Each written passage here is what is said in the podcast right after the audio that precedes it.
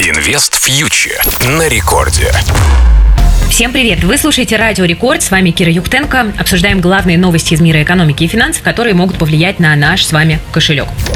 Итак, начнем с курса российского рубля, который к концу недели у нас немного ослаб, вернулся выше 90 рублей за доллар, но в среднем мы остаемся в уже довольно привычном диапазоне. Мы видим, что сейчас курс, кажется, стабилизировался на приемлемом уровне для бюджета. Повышение ставки ЦБ, продажи валюты экспортерами уже, похоже, полностью в курсе заложены, и на рынке сложился такой некий консенсус, что дальше укрепляться рублю некуда, но при этом текущий курс достаточно стабилен.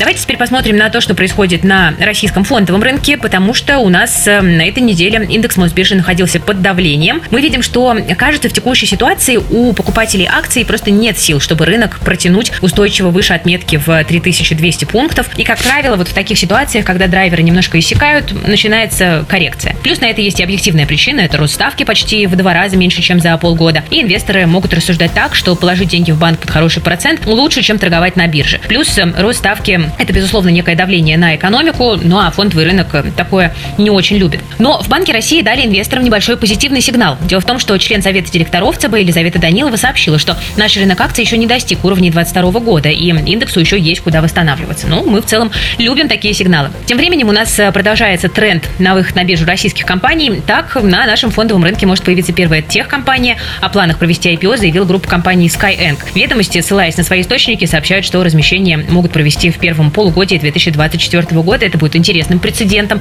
потому что компании сферы онлайн-образования у нас на бирже еще не было. Также ждем IPO Совкомбанка. Это крупный системно значимый банк. Первая банковская IPO с 2015 года. И компания, в принципе, выглядит тоже достаточно интересной. Так что ждем. У нас все больше и больше новых эмитентов будет появляться, и это прекрасно в любом случае. Также пару слов скажу о рынке нефти, потому что у нас на этой неделе ОПЕК объявил о дополнительном сокращении добычи нефти на 2,2 миллиона баррелей в сутки в первом квартале 2024 года. Пока нефть э, на новости о сокращении добычи отреагировала спокойно, осталась на тех же уровнях, 80 долларов за нефть марки Brent. Но, в принципе, для российского бюджета это хороший уровень нефтяных цен. Кажется, что он его тоже устраивает. Да, и, в принципе, курс рубля тоже, похоже, с этим в среднем очень даже солидарен. Друзья, на этом сегодня у меня все. Вы слушали Радио Рекорд. С вами была Кира Юхтенко, основатель медиа для частных инвесторов Invest Future. До новых встреч на волнах Радио Рекорд ровно через неделю. Берегите себя, своих близких, свои деньги. Всем пока. Invest Future на Радио Рекорд.